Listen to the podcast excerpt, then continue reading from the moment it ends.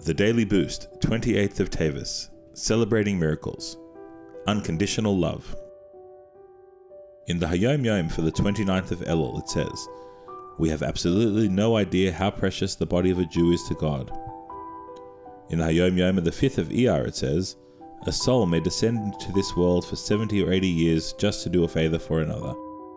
When Mashiach comes, we will appreciate how even the body of a Jew is literally a part of God.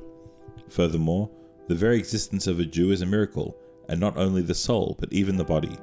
We must realize that God has chosen every Jew and loves him or her essentially and unconditionally, and we must strive to love every Jew in the same way.